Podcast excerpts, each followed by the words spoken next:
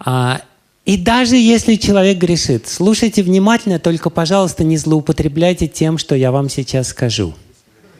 Очень вас прошу, не пытайтесь пользоваться этим как оправданием для своих глупостей. Но тем не менее, я вам скажу очень радостное известие. Вам понравится. А, он говорит, что после того, как человек один раз произнес нам Аббас, а, то а, даже если он совершает грехи, на самом деле это никакие не грехи, просто, ну, он как бы, а, он, а, ну, по привычке это делает, потому что надо же чего-то делать.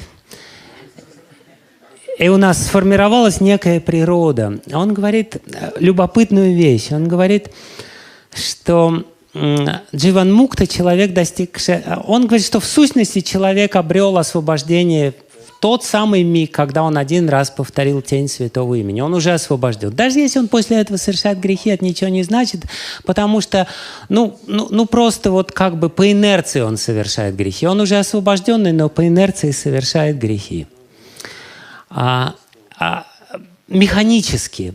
Уже желания особенно это делать нет, но так как мы привыкли, ну как бы делаем по привычке, а как бы желания нет и вкуса нет.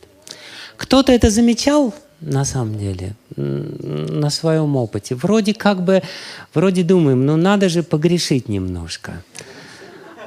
Как же мы без этого-то? И пытаемся, и ничего не получается. Ну, то есть получается, но как-то вот оно вот, вот как-то вот непонятно. Вишванат Чакраварти Такур, он объясняет, что в сущности человек в этот момент, он находится а, вне всего этого, точно так же, как Дживан Мукта, он как бы совершает по привычке что-то, но он себя с этим не ассоциирует. Что происходит, и это слава святого имени, что происходит с человеком, который один раз, один раз, я повторяю, и мы должны очень четко это понимать, один раз произнес тень святого имени. Этот человек уже не может больше вкладывать свое эго а, в эти грехи, и поэтому оно как бы не доставляет ему особого удовольствия. Он и так, и сяк пытается, ничего не получается. Чтобы как следует этим наслаждаться, нужно такие аппаратхи совершить, чтобы уже вот полностью это все на какое-то время опять затмилось. Да, но даже это только на время. То есть, иначе говоря, для того, чтобы достичь освобождения один раз, достаточно просто произнести тень святого имени. Я, я, я потом объясню, с чего я начал. Я начал говорить, я ударился в это объяснение Намабаса. Тогда кто-то может спросить, а зачем мы так много раз повторяем Святое Имя, нужно один раз напрячься, произнести намаз, и все остальное время уже просто уже доживать и ждать освобождения. Но суть-то в том, что мы с вами повторяем Святое Имя не для того, чтобы освобождение получить.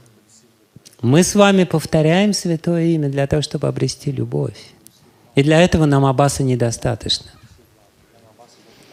Нам Аббаса одного раза недостаточно для того, чтобы обрести любовь. Для этого нужно, а, а, нужно а, так или иначе повторять Святое Имя. Так вот, а, а вещь, о которой э, я хотел сказать, с чего я, собственно, начал эту часть, а, то, что когда человек повторяет а, много кругов Хари Кришна мантры, в основном у него оскорбительное настроение.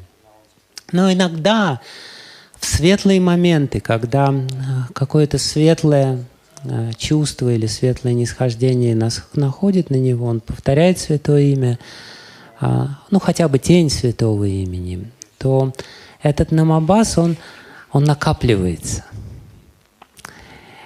И что происходит дальше?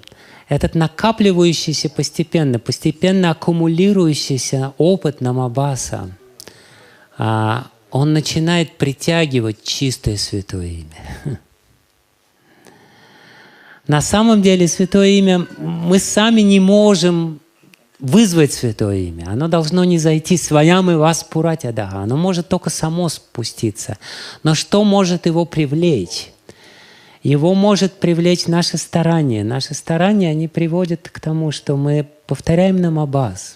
А, Это максимум того, что, э, к чему могут привести наши старания. Наши старания в том, чтобы избегать оскорблений.